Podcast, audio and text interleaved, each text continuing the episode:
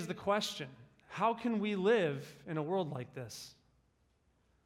How can those of us who love God, who are trying to follow his ways, who are trying to find hope in a broken and dark world, live?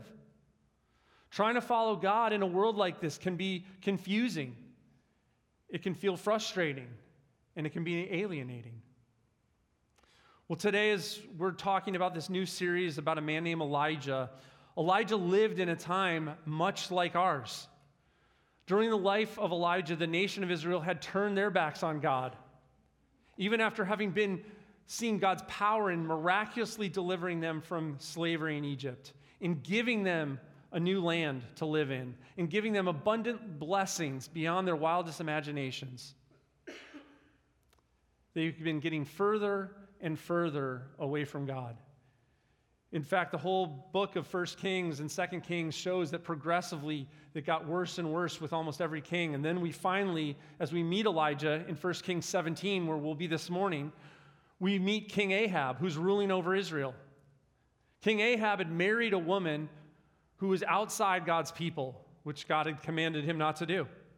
He had taken on her religion that was against the God of Israel. He'd established the worship of this god Baal in Israel, and he'd hired priests, he'd built temples. And in fact, we learned just in the previous chapter in 1 Kings 16:33, the pronouncement and the summary of Ahab's reign. It says this. It said, Ahab did more to provoke the Lord, the Lord, the God of Israel, to anger than all the kings of Israel who were before him. Shows you who we're dealing with here, right? This is not a good guy. He was not making God happy. And in this series, we're going to be focusing on the life of Elijah in 1 Kings 17 through 19.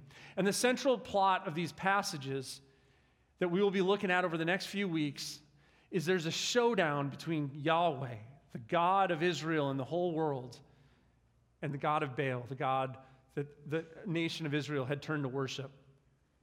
Elijah sums up the message of these chapters in chapter 18, verses 21, and he asks the people, and by extension, us, this question, which is good for us to think about today.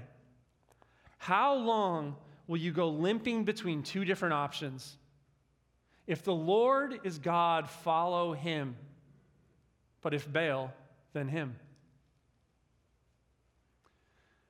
As I was preparing this passage this week, it struck me. It's, I feel this way, and I wonder if any of you feel this way that often we're limping between devotion to God and devotion to other things, aren't we?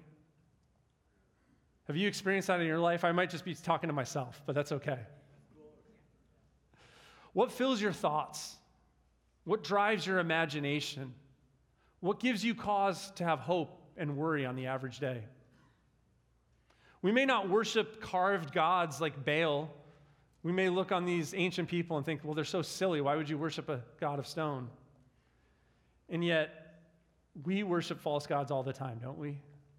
Money, power, success, love, hope, acceptance. The list can go on and on and on. These things fight for our devotions. And today we're going to be looking at 1 Kings 17, and we're going to see several powerful events in the life of Elijah that show us that the Lord God is God over all. Yahweh is God over all, and we must follow him then with unconditional obedience and complete dependence. Yahweh is Lord over all, so we must follow him with unconditional obedience and complete dependence. So, what does this life of unconditional obedience and complete dependence look like? If we truly believe that Yahweh is God, if not Baal, not money, not power, not success, and we've been transformed by God's grace, what, what fruit will we then see in our lives? First thing we want to see today is that if we, the Lord is God, we will follow him with unconditional obedience. If you have your Bibles, turn to uh, 1 Kings 17 if you're not already there.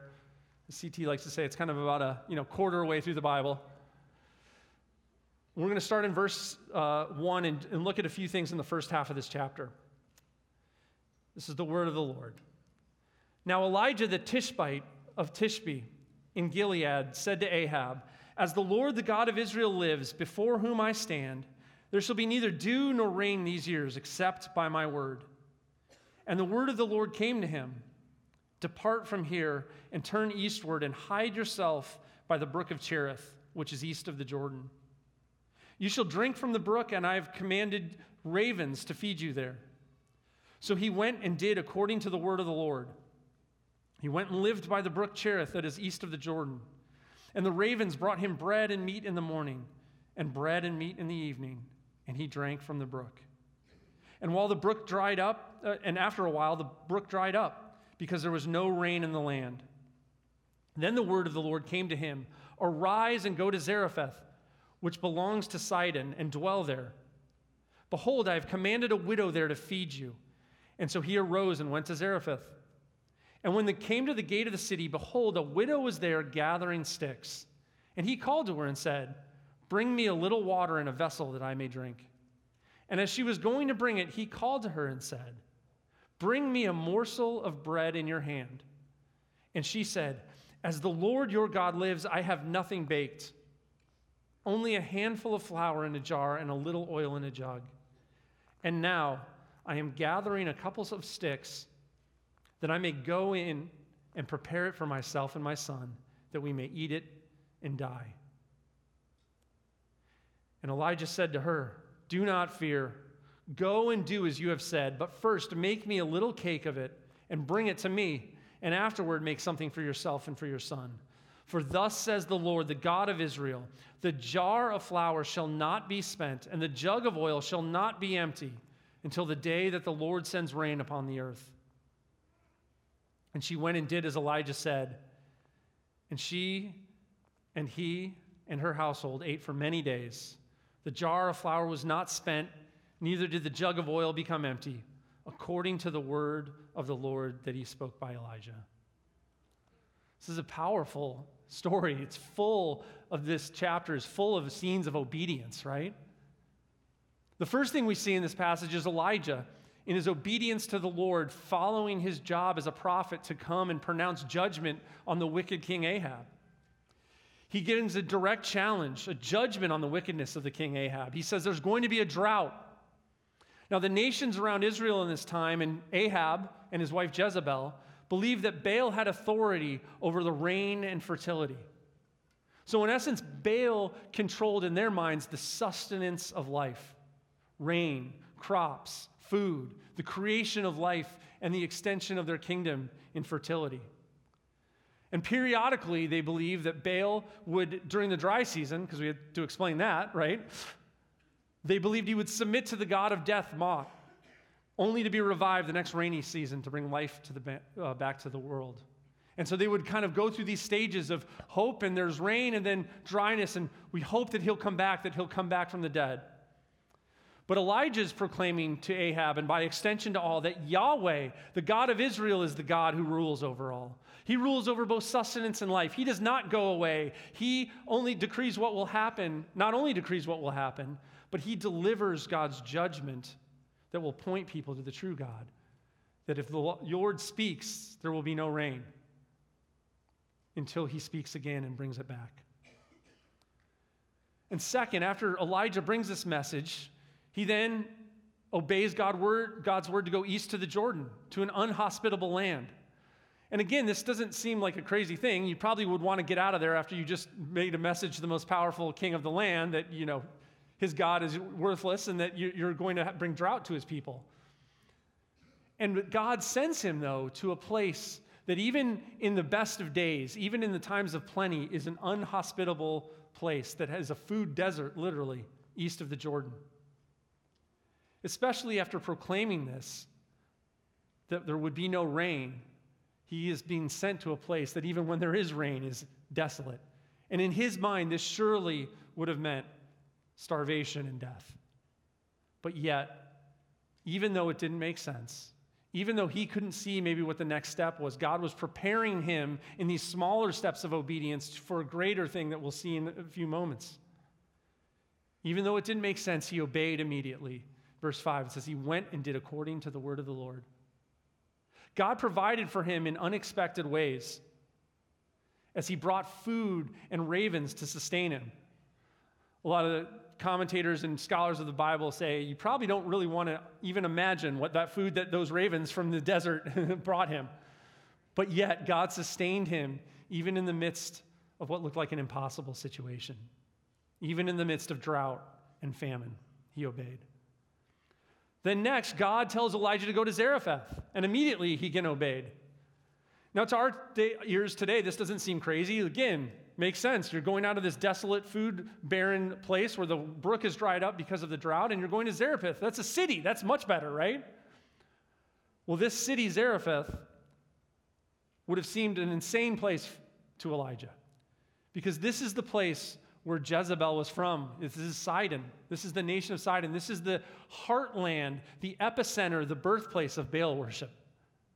And God is saying, I'm not only going to just send you around, I'm going to send you to cut out the root of Baal worship. I'm going to send you to the place where no one would think that I could be powerful, where no one would think my prophet would be safe. And I'm going to send you there.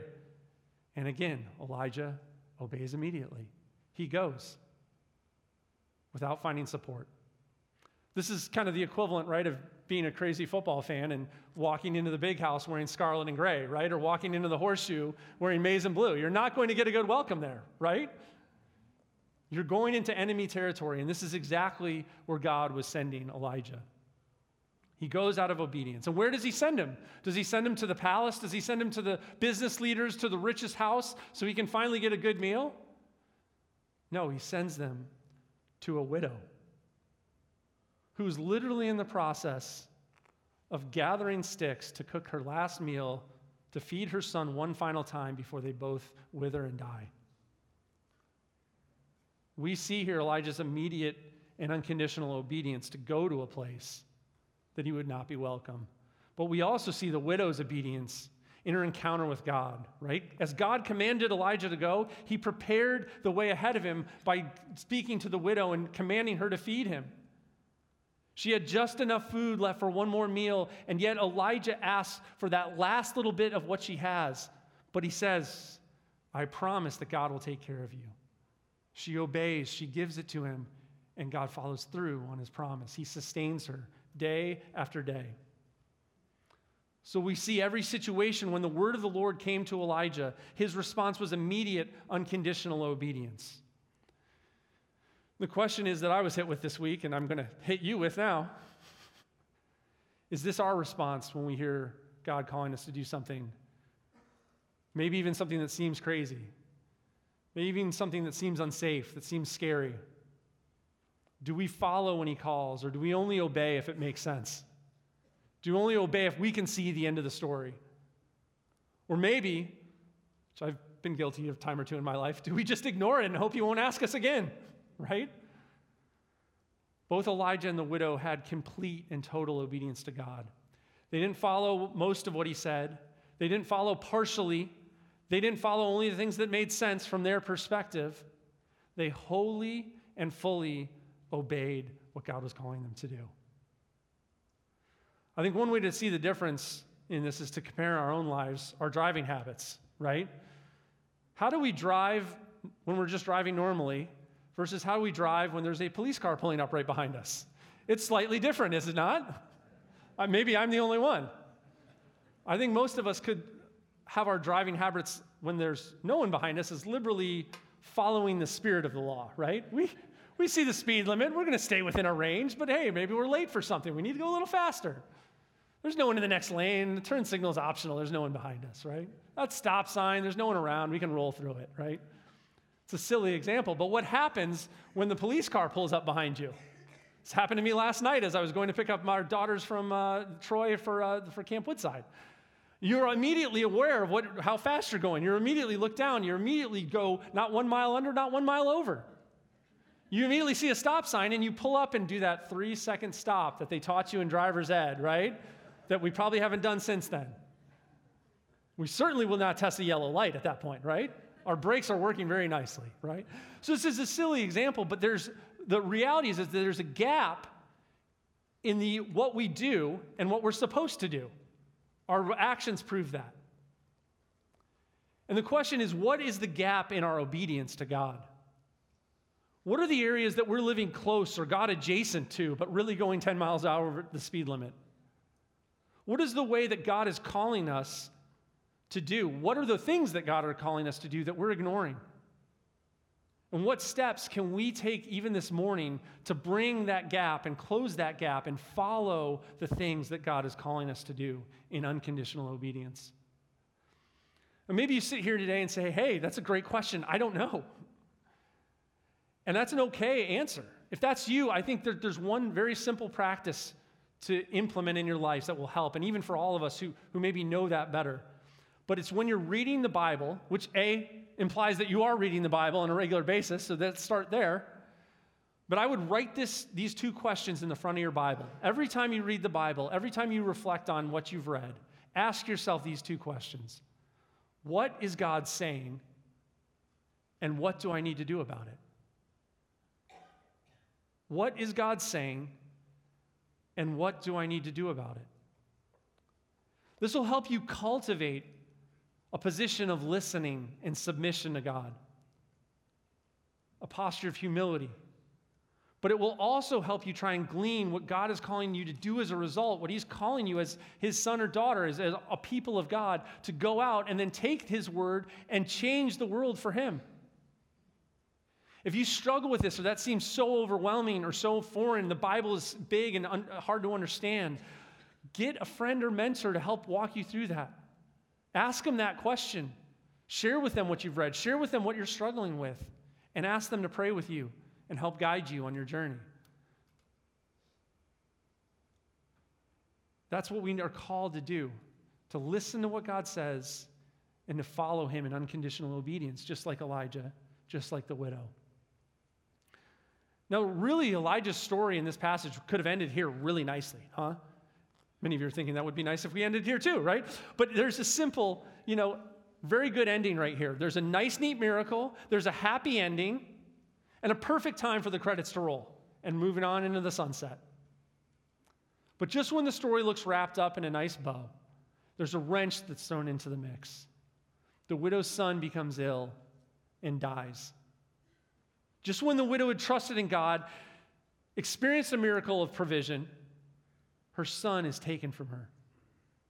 And this part of the story shows us that when we believe that the Lord is God over all, we will see the second fruit as well go in our lives. Not just, uh, not just unconditional obedience, but also complete dependence. Complete dependence on God's power and grace. 1 Kings uh, 17, in verse 17, says this. This is the second part of the story. After this, the son of the woman, the mistress of the house, became ill. And his illness was so severe that there was no breath left in him. And she said to Elijah, What have you against me, O man of God?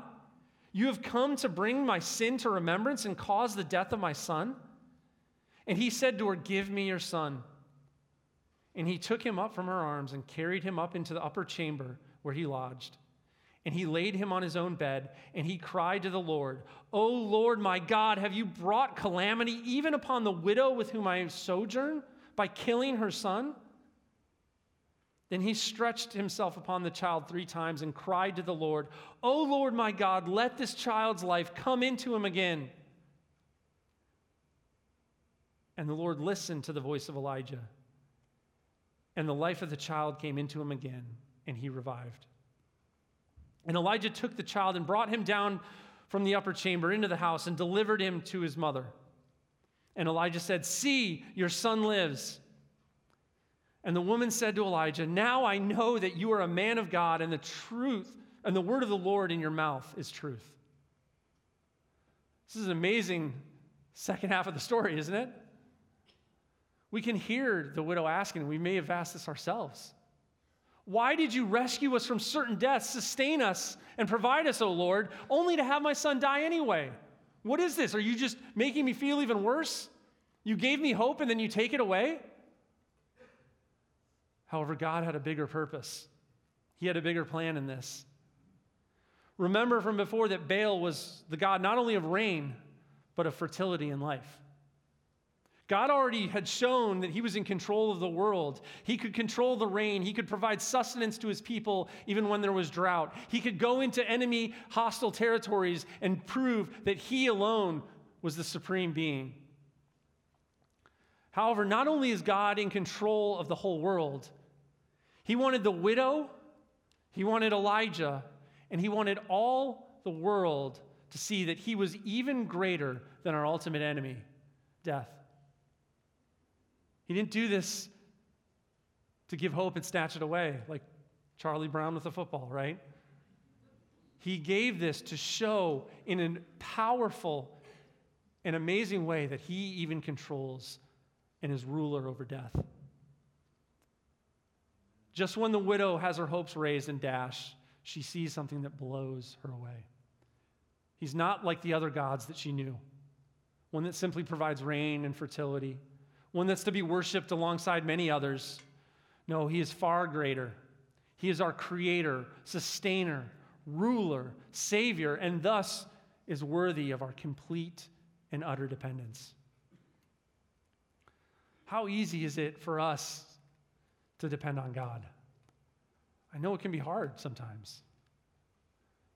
And even further than that, how easy is it for us to depend on other people, even our other brothers and sisters in Christ? How easy is that?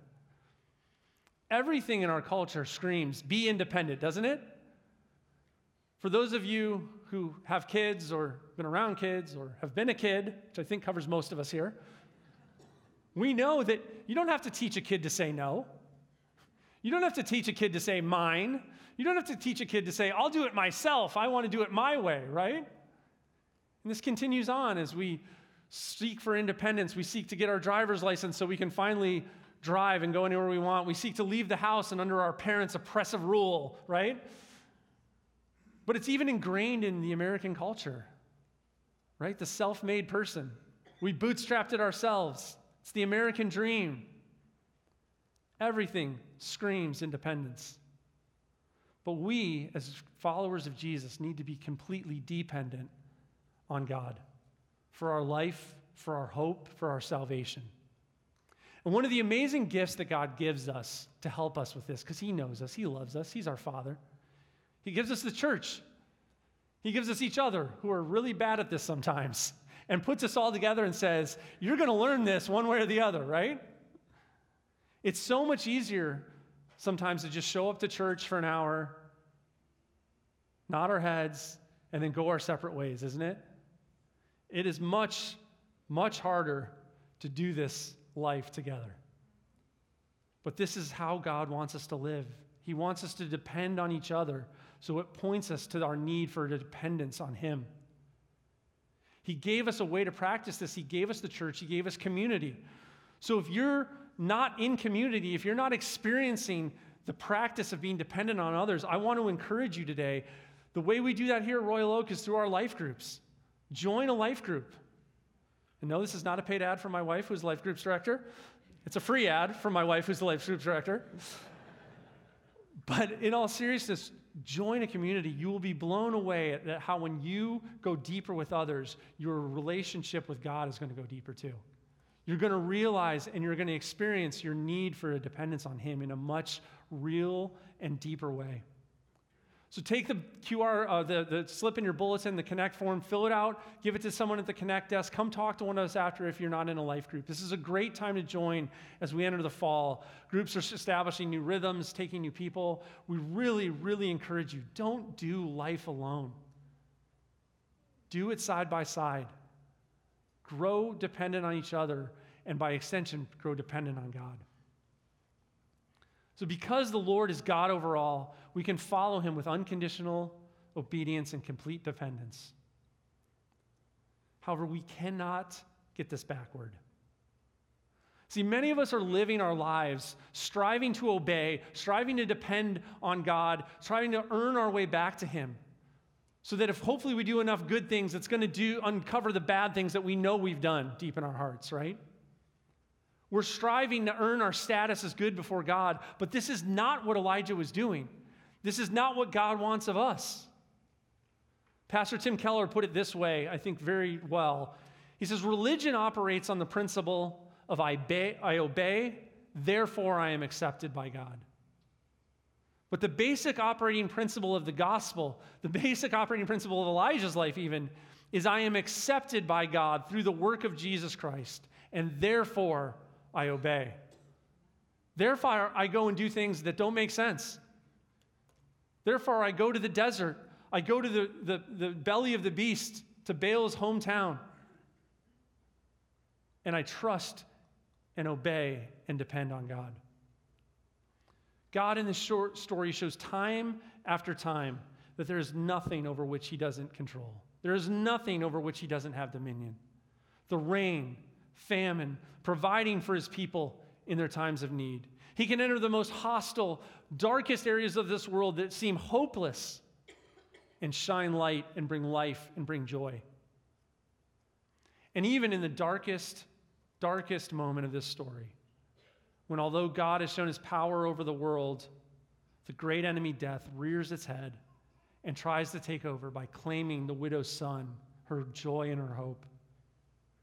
God proves that even death is not outside his control. And while death continues to remain with us this day, it's our great enemy, it's a great sorrow. The climax of this story, when the widow's son is raised, points ahead to an even greater story. It points ahead to Jesus, the son who obediently embraced death as a punishment for all our sins, even though he never sinned, even though he didn't deserve that. And God then vindicated him by raising him from the dead, just like Elijah raised the widow's son. It's to point us to the fact that Jesus came to conquer death. He raised him from the dead. He established his family, his kingdom, that will have no end. There'll be no more famine. There'll be no more drought. There'll be no more war. There'll be no more sorrow. And as Paul says in 1 Corinthians 15 22, in Christ all shall be made alive. This is the hope we have. This is how we live in this world that is hostile. It doesn't matter if the world's hostile. We serve the God who's conquered death. We serve the God who can raise the widow's son. We serve the God who can raise Jesus. We serve the God that will one day raise his people. This is the hope we have that God is in control, not only of Baal and the powers of this world, but overall, even death. However, we can only experience this power. We can only experience this life by heeding the call to repent and salvation and be saved. Romans 10, 9 through 10, one of the most powerful passages in the scripture and simple calls to this, this truth, says that we must confess that Jesus is Lord, and by extension, that I am not, right? That's what it, oh, this flip side of that. And believe in our hearts that God raised him from the dead, and we will be saved and enter into the family of God. It's an amazing promise we have in Jesus. It's an amazing promise we have because of this truth that God reigns over all. So the question today is have you done this? Have you accepted and humbled yourself before God? Have you repented and cried out for his salvation? If not, I urge you to do this now. This will transform your life. It will take all those good things that God's given in your life that we try to seek after to find joy, but we never do, do we? It will transform those into being things that we can enjoy because of who God has made us. It will take the hard times of life, the trials, the, the sorrows, the issues that we have, the thorns in our flesh, and it will give us joy even in the midst of them because we know that it's but for a moment. That the worst this world can do to us is kill us. But take heart, we serve the one who has overcome death and overcome the grave. One of my favorite passages in the Bible is Isaiah 25, where the prophet Isaiah is describing what this life will look like when God finally puts an end to death and brings his will to be done on earth as is in heaven. Listen, to, listen how the prophet Isaiah describes that day. He says, On this mountain, the Lord of hosts will make for all his peoples a feast of rich food, a feast of well aged wine, of rich food full of marrow of aged wine well refined. And he will swallow up on this mountain the covering that is cast over all peoples, the veil that is spread over all the nations. He will swallow up death forever. And the Lord God will wipe away tears from all faces. And the reproach of his people he will take away from all the earth. For the Lord has spoken. And that's a life I want to live. The Lord has spoken, and we do well to listen. This is the life that the widow's son was raised for. This is the life that Jesus was raised to secure for us. And this is the life that you and I can experience, even imperfectly now, today, but in the future, perfectly, if we believe. Enter this life of faith, completely obey, and utterly depend on the power, grace, and mercy of God. That's my prayer for myself, for you, for my family, for each and every one of us as the church today, that we will depend on God, who is Lord over all, and will unconditionally obey him and completely depend upon him. Let's pray. Lord, we thank you so much for this story